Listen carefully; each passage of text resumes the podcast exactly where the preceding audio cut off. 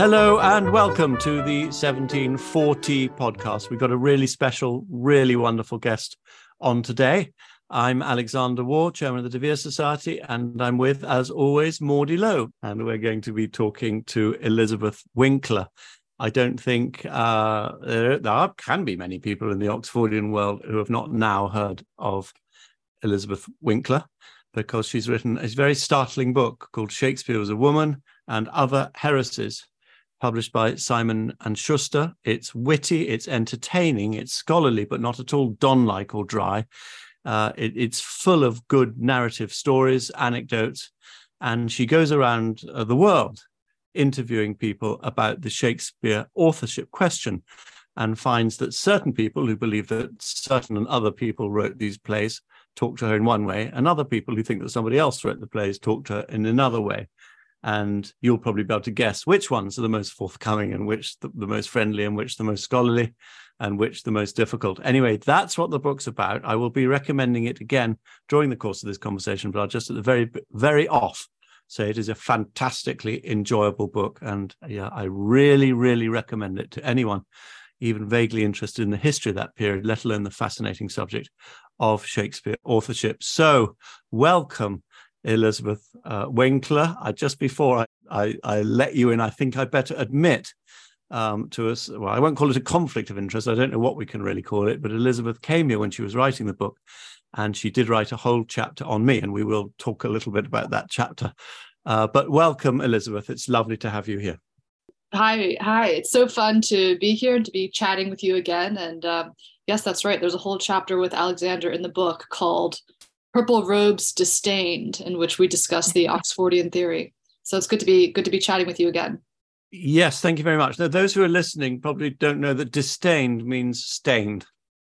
So it's nice to have a chapter about purple robes with stains on them named after me, but uh, you have to read it to understand why it's called that.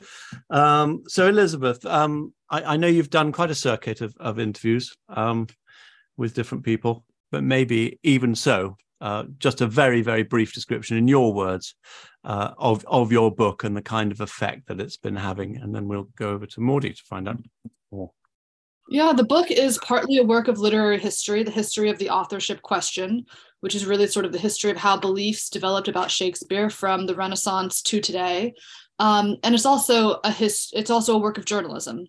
Um, uh, I'm a journalist. I write for the New Yorker and the Wall Street Journal and other publications. And I realized as I was reading about the history of this topic and thinking about how I wanted to write about it that I needed to go interview the people currently involved in researching this, um, both the scholars on the Orthodox side, the the Stratfordians, as they are known, people like Sir Stanley Wells, um, Stephen Greenblatt, Marjorie Garber, those those very famous, prominent Shakespeare scholars are in the book. Um, and then, but then I also wanted to talk to the heretics the scoundrels on the other side um, Roger Strittmatter, Alexander Waugh, Ros Barber, a, a famous actor like uh, Mar- Sir Mark Rylance. Um, the, the idea was to bring this weird and wonderful world of Shakespeare authorship to life by um, bringing the reader along to meet the very colorful cast of characters you know because there are such wonderful personalities i think involved in the in the discussion. And i realized so much of so much of our understanding of shakespeare it's everyone sort of brings their own lens their own view their own personal relationship to shakespeare into their mm-hmm. understanding of who the author was. So to understand stanley wells's view of shakespeare i needed to meet with stanley wells and talk to him and understand him. And, and same with you or roger. Um, i wanted to really understand sort of that personal you know history each person has with shakespeare. The bravery you've shown in writing this book and your thorough investigation has been nothing short of inspirational. And I wanted to run through some of the wild and bizarre inaccuracies that have been thrown your way. We've had weirdly, hoary fallacy, denialist, misconception, conspiracy, anti democratic, irrational, and of course, egregious Holocaust denier now some time has passed what do you make of these outlandish claims and do you think this is this is an well do you think this overreaction says an awful lot i think they're very funny they're entirely predictable um, and extremely telling. It is moralizing language. Listen to, you know, those words are trying to make the authorship question into a moral problem. And this is what the whole book is about in the first place how doubting Shakespeare became the biggest taboo in literature. That's my subtitle. Mm-hmm. The hmm. whole idea behind the book, I, I realized after I wrote the Atlantic article in 2019, I, you know, I had these same reactions to it and i realized that they were instead of the authorship question should be a literary historical problem that's it a literary historical question about the authorship of 400 year old plays but the reactions to it treat it like a moral problem you know comparing it to holocaust denial even this term denialist you know is very pejorative there were there were some other you know uh, terms thrown out one called the book pernicious another uh, insidious. You know these are uh, this hysterical language absolute hysteria around this topic. So the, the whole impetus behind the book was to try to understand how doubting Shakespeare became a moral problem. Why is it unethical? And and I realized as I dug through the whole history of it that it's tied to you know religious changes over the centuries. It's tied to imperialism. It's tied to british national identity. And the ways in which shakespeare over the centuries over especially over the 18th and 19th centuries was set up as a god as as as really a national um, idol and Stratford upon Avon as an English Bethlehem. And so to question Shakespeare has become heresy because it's like questioning, you know, the divinity of Christ or something. So all the all those terms, I mean, it's it's frustrating on the one hand to hear that language come out because it's as though they have not even read my book, you know? Well, they, they won't have done. They won't have done. I, I mean, I, some of them did, but they're not, you know, based on the reviews. They've clearly read it a bit, but they haven't really absorbed it. It's like they haven't understood it. They haven't, they haven't, they've blocked their ears to everything I've written, all the research I, you know, so uh, yes, that- but I mean, in in fairness, Elizabeth, you you really took them on. I mean, you made reviewing your book very very difficult for them because because what you point out in the book is that people on one side of the argument and that actually basically means people supporting Williams of Stratford as being the author of these plays um, is uh, in- incredibly intransigent won't actually engage with the argument and wants to throw brickbats at anybody who gives quite interesting evidence to show that it may be a pseudonym. Now, by doing that, the reviewer who is intransigent, who is sitting there, who is a Stratfordian, is thinking, how the hell am I going to review this book? Because what I want to do is what I normally do, which is throw the brickbats and tell them she's an idiot and say she's a tinfoil hat policy denial, whatever it's called, up. And so, th- so you really box them in. And I actually I noticed from some of those reviews that they were acutely aware of that problem. I think there was one who said, "How am I to how am I to review this now?" Yes, yeah, I noticed that too as well. Yeah, it's funny. They begin a few of them try to tackle the problem by noting the difficulty of reviewing the book. And um, in fact, they shouldn't have been allowed to review the book, these people, because fundamentally the book is about the phenomenon of belief. Really, it's about the believers. Yes, I interview, of course, the heretics and talk about the different theories as to who else, you know, might have been using the name Shakespeare, but really the book is about this phenomenon of belief. And so when these newspaper editors say, "Oh, book on Shakespeare, I'm just going to give it to a Shakespeare scholar to review," you know, they're giving it to the believers, and of course, the believers are just going to come in and shut. You know, so the whole it's all sort of a silly mess. Um, and yeah. the the fair-handed and the sharpest reviews have come from people, you know, who um, are not Shakespeare professors, who are seeing the book from a different lens and don't have, um, you know, uh, don't have a stake in the battle. Yes. You know, yes. And now, Professor Jonathan Bate, who actually is something of a friend of mine, um, he came a bit unstuck on trying to review your book, and a, a bit of a controversy ensued uh, about gondolas. Can you can you tell us something about that? Yes, poor Professor Bate has developed a bit of a gondola complex, unfortunately. um, he um, he tried to argue in, first in an article in the Telegraph that um, well, Shakespeare clearly doesn't know Venice very well because he doesn't mention canals in Venice. Uh, and thus, Shakespeare clearly never went to Italy. This is very silly. There have been numerous Italian scholars who've written whole books on Shakespeare's knowledge of Italy and of Venice. And, you know, I'm, if you just look at the comments to the Telegraph article, there's another Shakespeare professor who comes in and says, Hang on, Shakespeare men- mentions gondolas and gondoliers in the plays. What do you think gondolas travel on? Professor Bate? Are they are they being dragged across the cobblestones of St. Mark's? I don't think so. So you know this is very silly. This is a professor who's supposedly dedicated his whole life to studying Shakespeare's works and to making very silly mistakes like this in his attempt to maintain this notion that Shakespeare never left England. So, you know, I pointed that out in a response um, in the Telegraph, letter to the editor.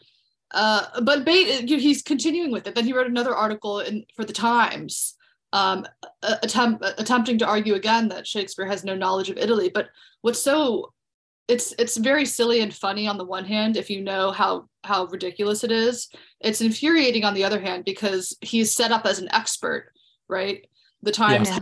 said our expert separates the fact from the fiction um you know implying that i was perpetuating uh absolutely outrageous false, false facts or whatever yeah. in my book when in fact it's professor bate who's perpetuating um perpetuating fictions here and you know really uh it really calls into question his ability to claim the term expert on this subject. He really mm. is not, cannot claim and that.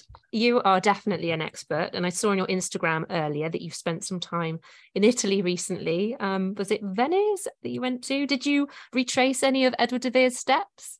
I have wanted to write an article on Shakespeare in Italy to bring that incredible research done by scholars to mainstream readers. I, I, spend a little bit of time on it in the book, but you know, it's such a huge subject that uh, there's so much more to be said about it.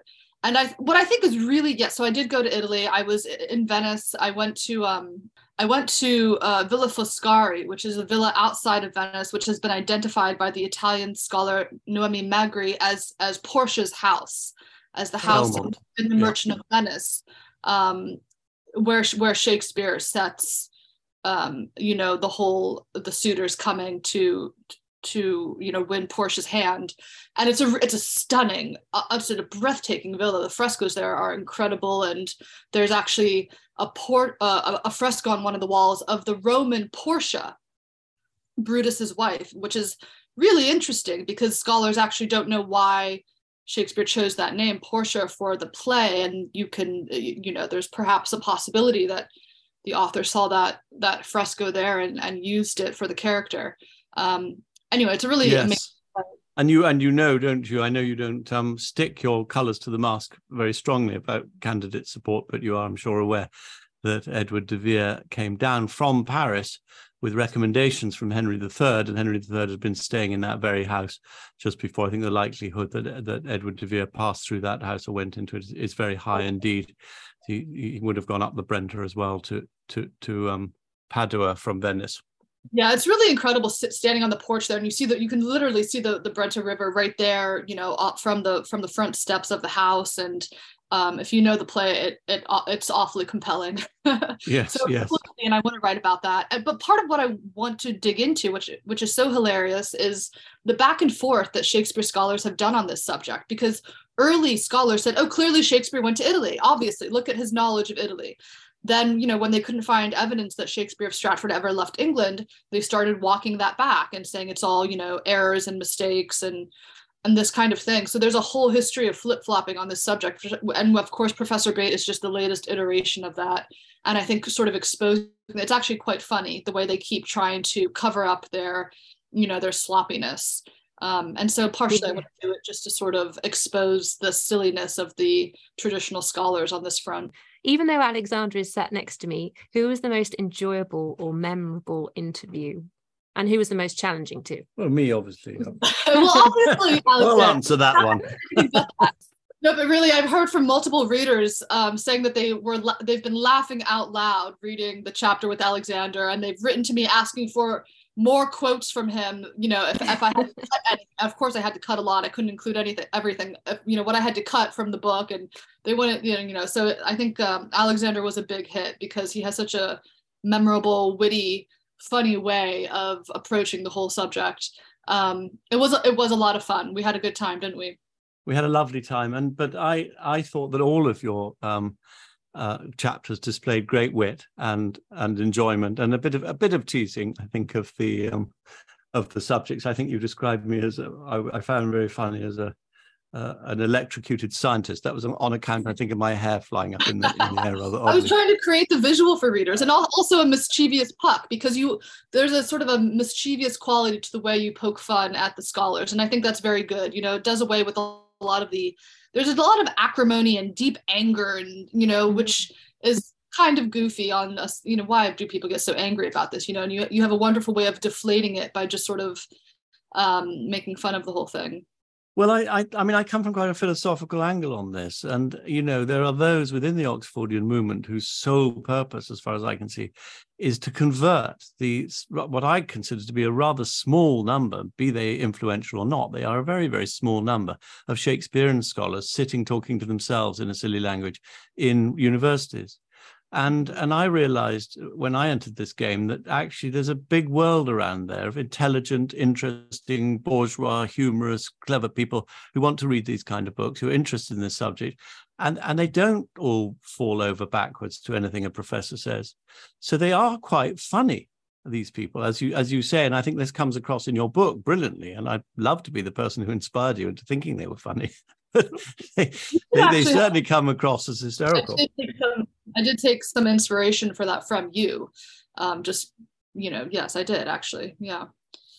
I mean, you you must have found this a lot of times, and why they get so cross and so intransigent is because ultimately they do not want to enter the debate. Uh, they they just want us to shut up and go away. Now you could say, well, thank you, Jonathan Bate, thank you, um, Stanley Wells, because they did give you an interview, albeit very reluctantly. Well, no, actually, Jonathan didn't, did he? Um, Stanley Wells did, but reluctantly, and tried to cancel on you in the last minute. But you got him to to, to change his mind. Um, and I've done countless debates and things uh, where it's been almost impossible to find a Stratfordian to stand up against me um, because they know they don't know their stuff very well, and they they look, you know even with Jonathan Bate, who's a top professor of Shakespeare, I did a debate with him. I could see that he looked so blank on many, many important pieces of information. And I think you got this a bit from Stanley Wells, didn't you? You know, there's early information that all of the anti-strat, so-called anti-Stratfordians or the Oxfordians, they all know it. And if they say it, uh, for instance, there was a man in 1628, wasn't there, who who took names a lot of writers and says, "Oh yes, and what about that one who takes a name from shaking and spear?" That's a problem. And there are lots and lots of these early early things and you and you confront these stratfordians and they don't know them. They never heard them. They don't know what you're talking about. And they're the ones who look stupid but then they, they're desperate to make us look stupid or quack. And it doesn't matter.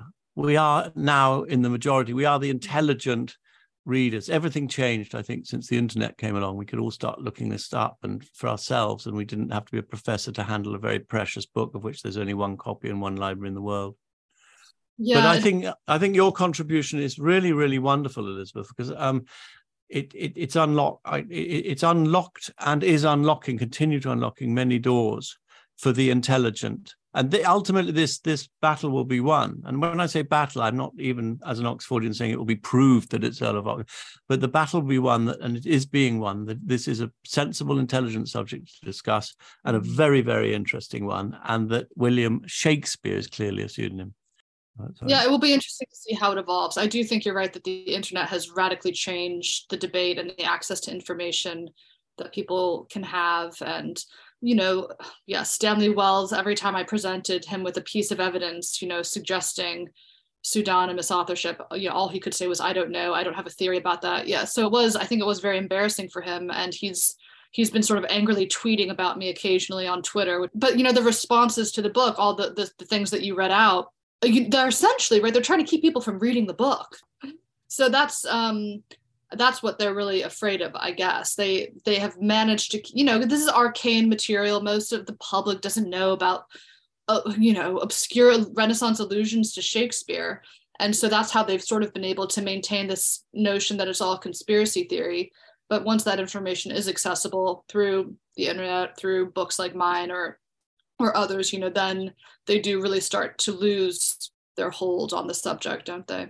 There's a lot more people that are discovering this now for the first time. Um, and it is a huge who done it. Well, not for us, obviously, because we know who did it, but um, it must be Elizabeth's really... not telling. No. Are we ever going to get it out of you, Elizabeth? well, look, I, you know, it was a decision I made when I was thinking about how to write the book. I thought I'm not going to write another book that just says Emilia Bassano was Shakespeare or Oxford was Shakespeare or Bacon was Shakespeare because that's not new or interesting. People have written those books. There's lots of those books out there you can read. So why would I write another one like that? And I and I thought the thing to do was to really pull back the curtain on sort of the whole history of the subject and the taboo around it and contribute what I could as a journalist through the interviews. And I thought if I just argued for one candidate, then the whole all, all the reactions to the book would sort of become about that. And that's not what I wanted it to be about, you know? Yeah, no, I think you played it very well. And actually, not the first. The, the, the, I don't know. I'm sure you did because you researched so thoroughly. You came across a, a writer called uh, George Greenwood, who in uh, 1908 and he he again i mean he I, I, don't like the term sat on the fence because it in, implies a sort of intellectual idleness but he didn't declare let's say um, like you did. And actually, one thing I did notice, I don't know if you picked up on this, Elizabeth, that someone reviewed your book who was obviously a Stratfordian and therefore was against the book. But he said the best interview you gave in it was with Mark Rylance, and Mark was very interesting. Now, now Mark, um, his he's he's definitely of the view that Shakespeare's a pseudonym, but he he he too plays it carefully. He wants to embrace all opinions. He's very very open, um, he may have slight Baconian leanings, but he doesn't want to push those too hard. But my point in raising this is that reviewer was clearly taking a step forward when it came to your review with Mark Rylance, whereas when it was your interview with me or with anyone else, he was probably going to stick his fingers in his ears. So, so that I, I, you know, it was actually Jonathan Bate who. It was Jonathan, was it? Yeah. Telegraph, and you know, Jonathan is, I think he's sucking up a little bit, right, to Sir Mark Rylance, great Shakespeare actor. He doesn't want to offend him, um, but I, but it's true that Mark's approach to the question is, um, it, it's so beautiful and it's so open minded and it's so insightful that it's really hard to take issue with it. You know, his he, he calls it sort of a beautiful question, the way the mystery, the question of God is a beautiful question. He talks about the different windows onto the plays that he sees through the through different candidates and how all of that has shaped his own performance of Shakespeare. So, um, you know, it's really hard to criticize him. I think. Oh well, well, he's he's wonderful. He's wonderful. And actually, he said to me the other day, he said, "I'm going to get a bit tougher now." Alexander, you'll be very pleased with me. I'm going to toughen up and start boxing people in the face. And I said, actually, I said, no, no, don't, don't do that because, funnily enough, I think what you're doing, although I would never do it that way, I think it's very actually You know, he said the same thing yeah. to me. He now, he now he he feels, I don't know, enlivened to. I think he's frustrated. He's sick of being. You know, he has been very badly treated by, um, you know, some papers and journalists and scholars you know. Yeah, well, Stan, Stanley Wells lost his temper with him, didn't he? Calling him mad and bonkers and all. You know, it's yeah. it's mm. it's awful. You know, so I think he's taken a lot of abuse, and I think he's a little sick of it, rightly so. Uh, but and I think Stanley Wells lost his temper with him, and. Funny enough, I, I wrote to Stanley Wells at one point and said, "Would you like to debate with me about something?" He said, "I can't because I'll lose my temper." And I thought that was quite quite nice and cool of him, actually. I always ask what advice you would give to anyone starting out on their authorship journey. And from your past experience, would you have any words of encouragement for those who may feel pressured by the negativity you've suffered? Oh, well. Words of encouragement. words of encouragement. no, I mean, wasn't it was it an advisable career move on my part to write about this subject? Most people would probably say no. Elizabeth, what on earth are you doing? This was a crazy crazy thing to tackle, but you can make decisions based on what is going to look good for your career to the people who you think you need to impress.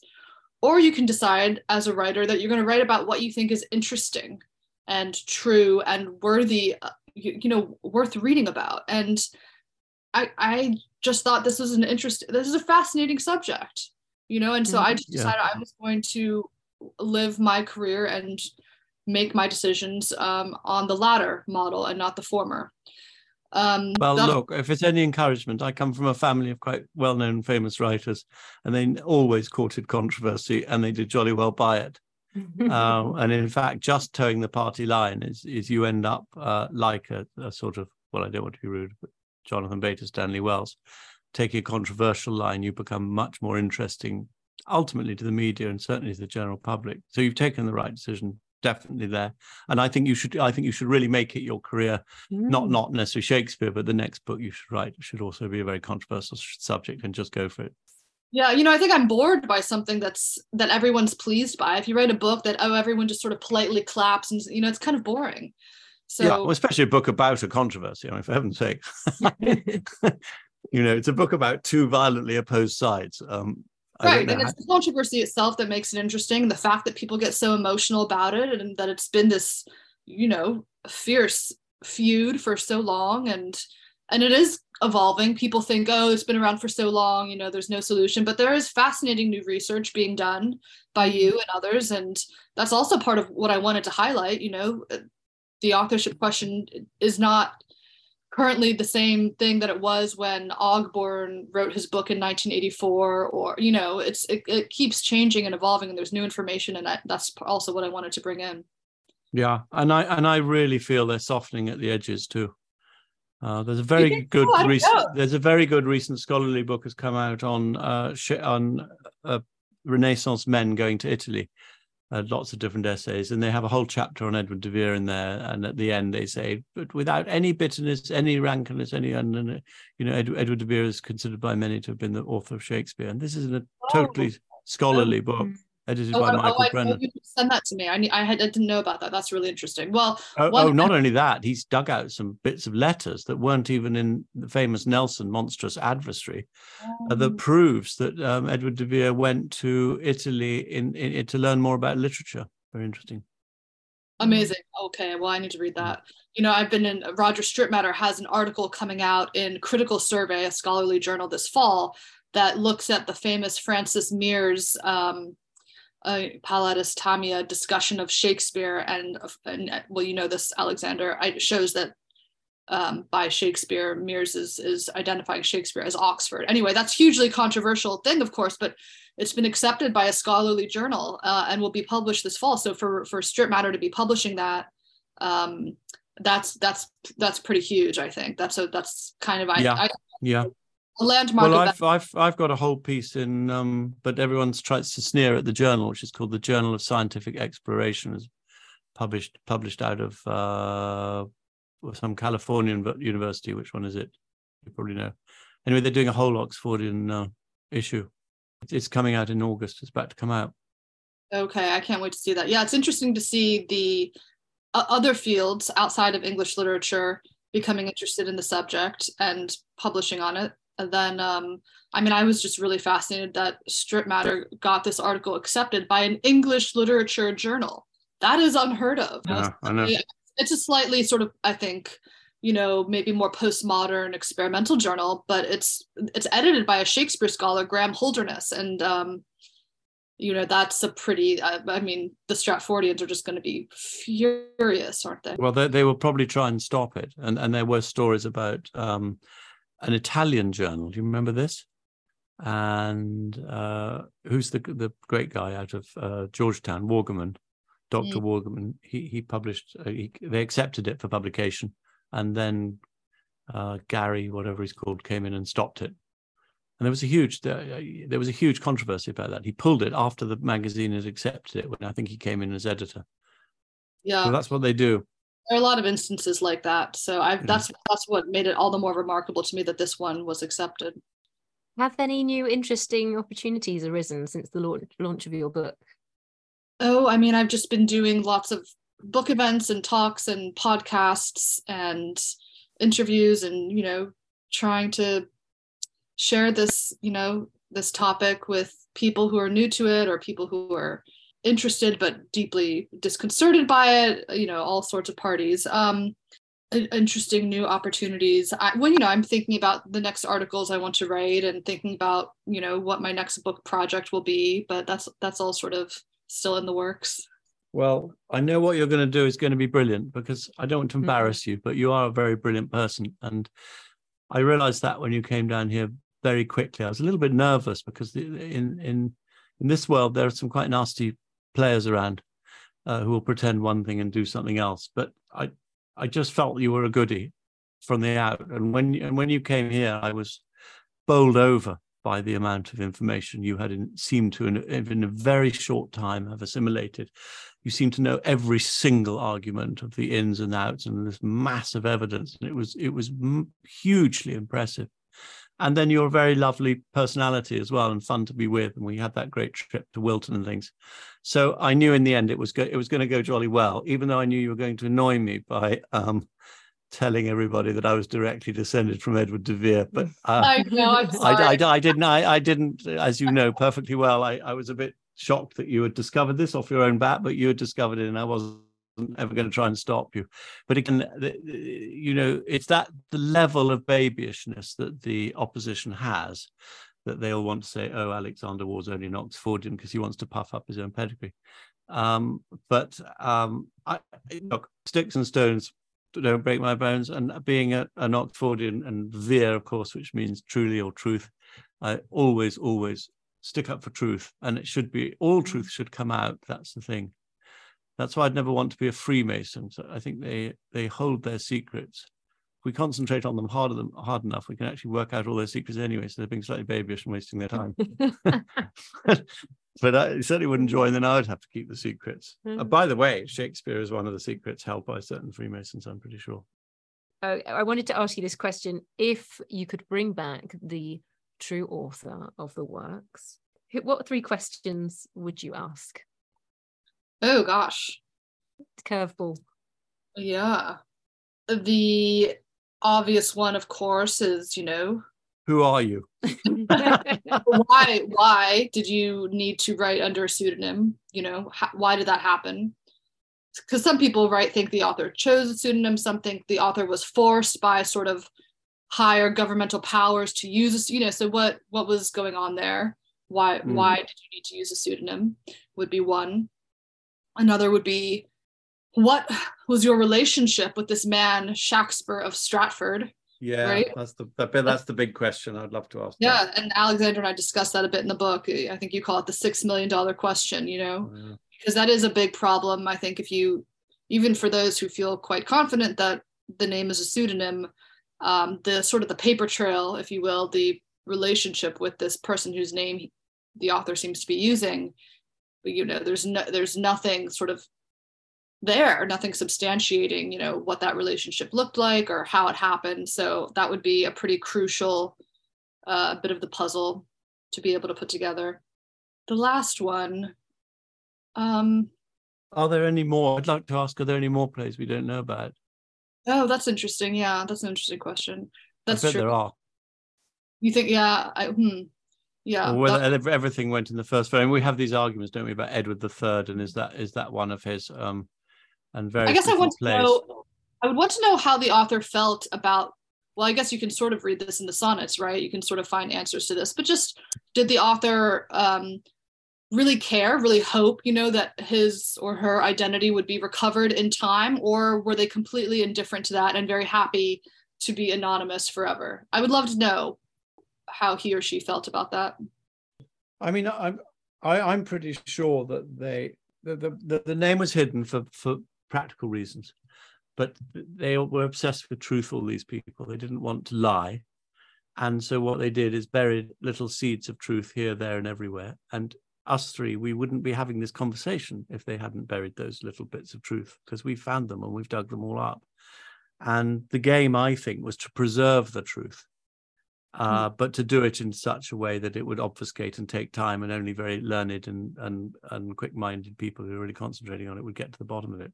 And I, I mean, one of the places I've been looking, which I think almost the mo- most interesting at all, is, is is on monuments because monuments are placed in churches, and I don't believe that anyone wants to tell a lie on a monument in a church.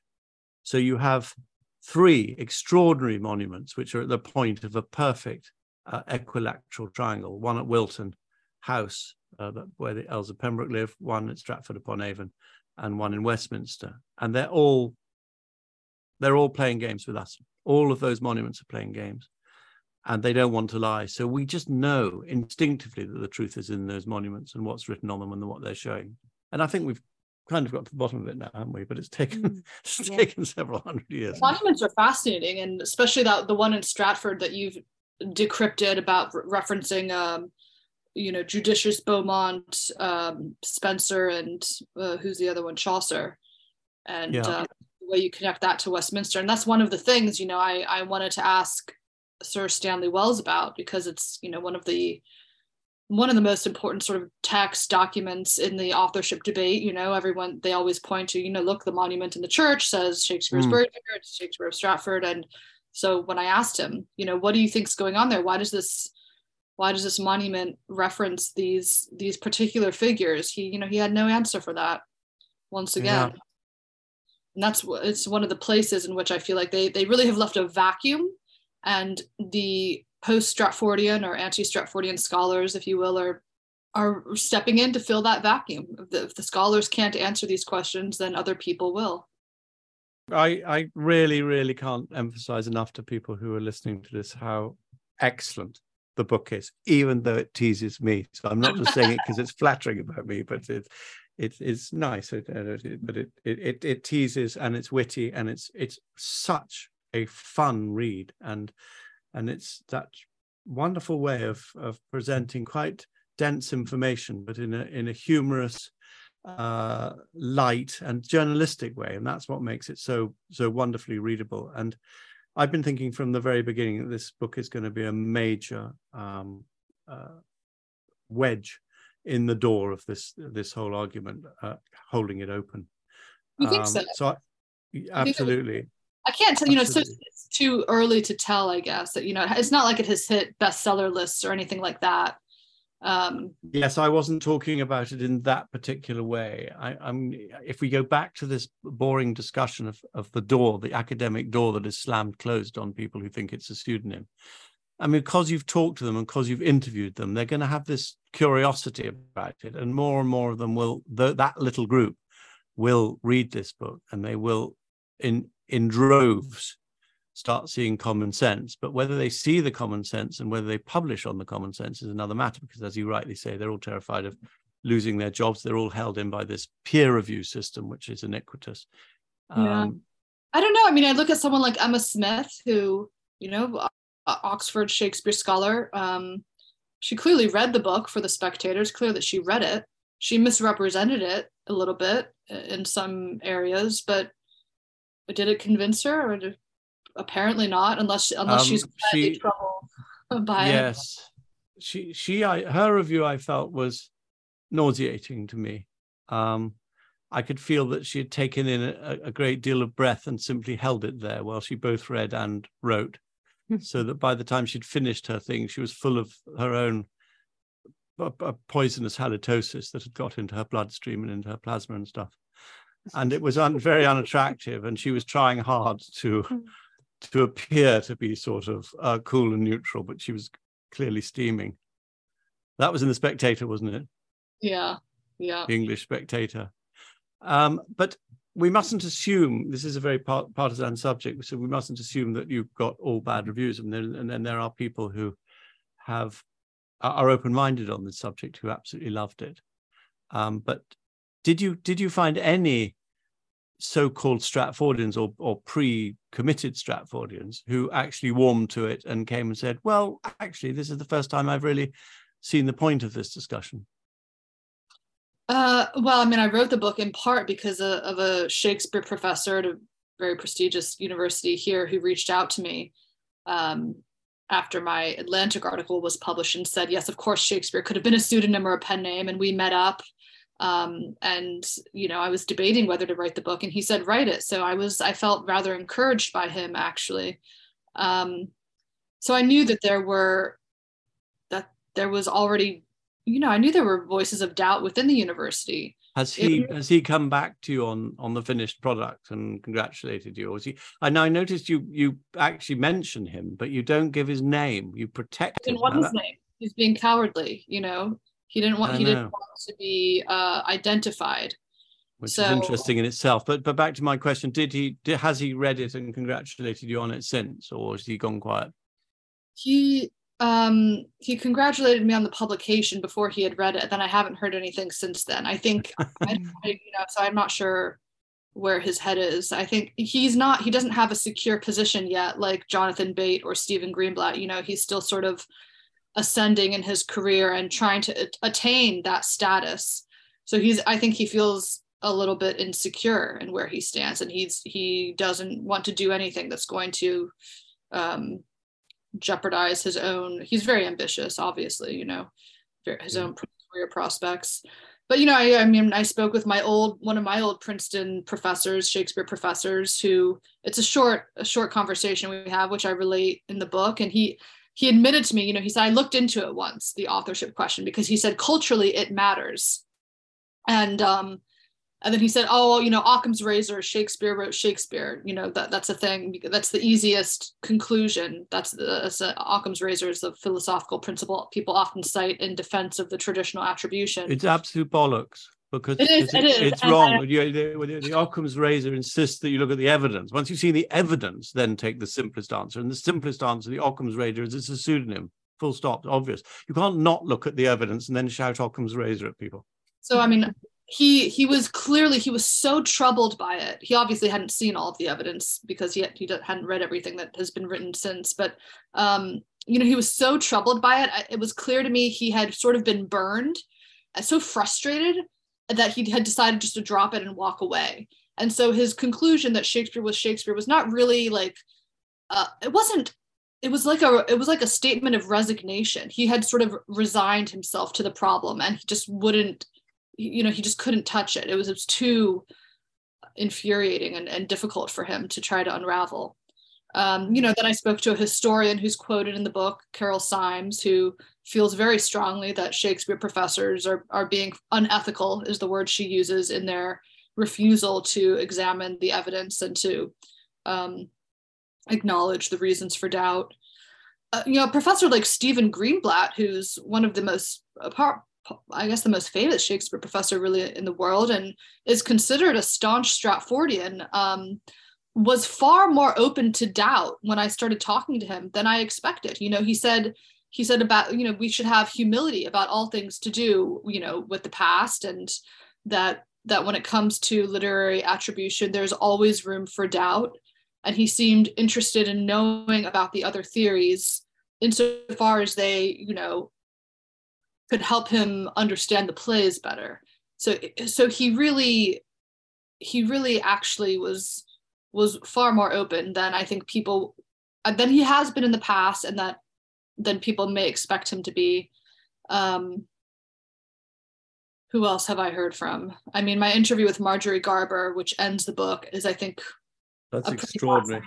That's yeah. extraordinary. But I don't think we should we reveal what goes on in that because it, oh, okay. it's, it's, a really good it's a wonderful climax to the whole oh, book. oh i'm so glad you felt that way because i think some people have misunderstood it like and like emma smith. She didn't i mean she didn't really get it. She says the book ends on a note of indifference because marjorie garber says you know essentially that she doesn't care who the author was. She's not interested in the author. She's interested in the plays. That's not me saying that. That's marjorie garber saying that. And i'm the whole point of that section is i'm sort of holding up for the reader's appraisal the absurdity of this professor who has dedicated her entire career and life to the study of Shakespeare, saying mm. she's not at all interested in or curious about the origin of these plays. So yeah. Emma Smith sort of missed that I'm, I'm, actually it's it's a kind of absurd scene. It ends it, it's almost surreal. I was when I came out of her house, I I was I felt like my head was spinning. It was so baffling to me because she's on the one hand a really brilliant scholar, um, you know, and I've admired her work on the plays for a long time. And on the other hand, this just seemed to me so. I mean, it's just it's just so silly to say you have you don't really you don't want to know who wrote these plays where they came from the experiences of the author that shaped you know the creation of these works it's just it doesn't make any sense and it's it's, it's yes and that and that has informed the whole of marjorie garber's life. And right. she's not interested. Right. So um, um it's mind-blowing and the your book is mind-blowing and um, we're all mind-blown by the people you found in it. How can our listeners keep up to date follow you? Uh, do you have any social media platforms that you could share with us Oh yes, well I'm on Twitter. Uh, I don't know if I should be on Twitter. Demonic website. so you can follow me there uh, at Eliz Winkler. I'm on Instagram as well. Um, I have a website, journalistwinkler.com, which um, I try to keep updated. So those are my those are my primary places of communication. Uh, thank you, Elizabeth. Very, very much indeed for, for participating in this talk. So I know you've spoken to a lot of people in a lot of places, and I remember many times doing book tours and getting so sick of the sound of my own voice going around in circles saying the same thing. So I know we, we come slightly late into this game, but you're as fresh and uh, uh, exciting and riveting as ever. And thank you very, very much for doing this for us. Yes, thank you, Elizabeth. It's been a pleasure to speak with you. Thanks so much for having me on the podcast. It's a joy, and I hope we'll have many more podcasts to come. They're called 1740, I think, and I don't know the technicalities. Maybe Mordy does, but we've we've now got it the podcast away from just being on our website.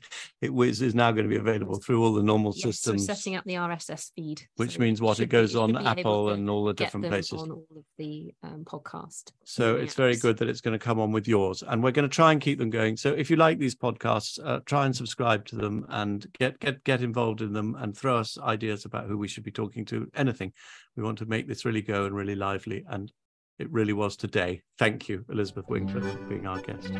My goodbye from me, Alexander Waugh, and goodbye from me, Mordy